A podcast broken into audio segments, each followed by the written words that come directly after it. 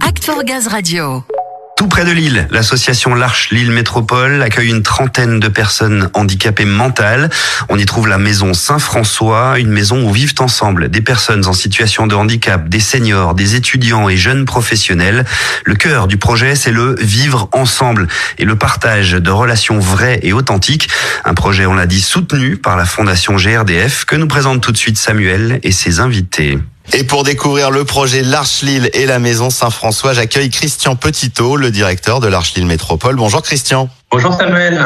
Ainsi que votre marraine pour la Fondation GRDF, Delphine Descodins. Bonjour Delphine.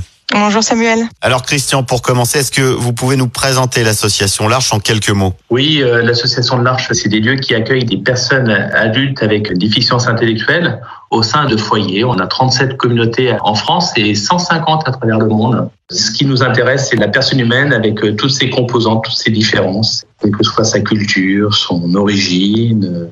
Le vivre ensemble est au cœur du projet avec des personnes avec un handicap mental. Bah, le vivre ensemble, on va y revenir justement, Christian. L'Arche, elle s'étend à l'international. La maison Saint-François, elle est au cœur de l'Arche, mais installée à Lille.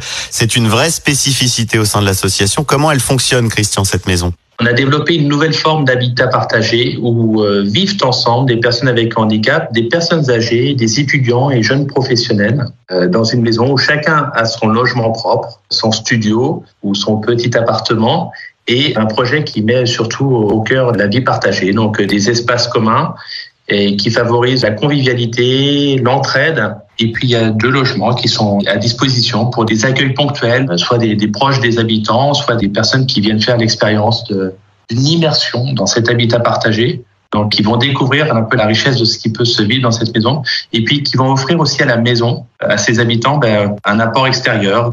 C'est aussi euh, considéré que les personnes avec un handicap, euh, les personnes âgées, elles apportent aussi, point de vue de la relation, en disponibilité d'écoute, euh, en fantaisie ou euh, sortir de l'ordinaire. Euh, la vie avec les personnes avec handicap souvent est extraordinaire. Et bah, c'est cette richesse de vie partagée qu'on a voulu mettre au cœur du projet de la Maison Saint-François à Lille.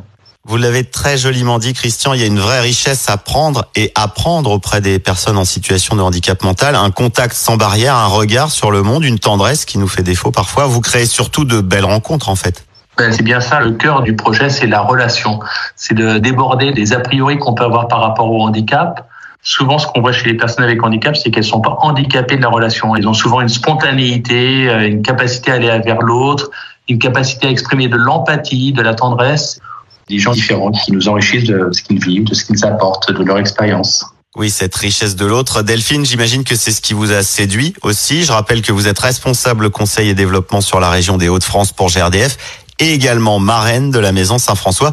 Une toute nouvelle marraine d'ailleurs sur le projet. Oui, c'est ça. En fait, l'association a d'abord eu un parrain, euh, Jérôme Debar. Donc, euh, j'ai repris en fait euh, cette mission de marraine euh, depuis septembre. Et à nos yeux, cette mixité a été une force en fait. C'est pour ça qu'on a voulu accompagner la Maison Saint-François dans leur projet. Très bien. Et des projets, la Maison Saint-François n'en manque pas. J'ai cru comprendre qu'il y avait de nouvelles choses qui se mettaient en place. Absolument. On accompagne euh, la Maison Saint-François sur un projet de formation à la permaculture et de valorisation de leur jardin, puisque la, maison est dotée d'un jardin de 4500 mètres carrés, qui est un véritable poumon vert en plein cœur de l'île.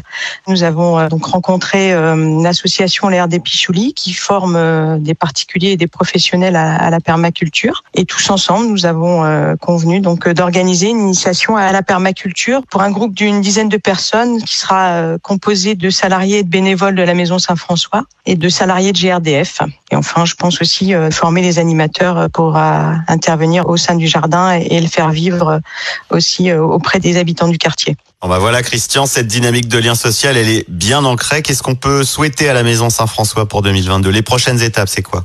Les prochaines étapes, euh, disons que notre projet, il reste modeste, mais il suit un, grand idéal d'une société dans laquelle euh, on peut tous s'enrichir les uns les autres, vivre un peu de la vie qui fait du bien à tous. On développe au sein de cette maison des activités d'accueil de groupes et d'entreprises pour proposer des séminaires. Donc, euh, avec tous les collaborateurs de GRDF, c'est certain que ben, on n'a qu'une hâte, c'est de vous rencontrer. La maison vous est ouverte. Et voilà, on sent qu'il y a le sens de l'accueil et qu'il fait partie définitivement de votre ADN. Christian, pour ceux qui auraient l'envie de passer et pour savoir comment faire, il y a le site arche-lille.org. Merci à tous les deux pour cette porte grande ouverte sur ce que l'être humain a de mieux à partager. Merci beaucoup. Merci à vous. Merci Samuel. Merci à vous. En voilà une très belle initiative.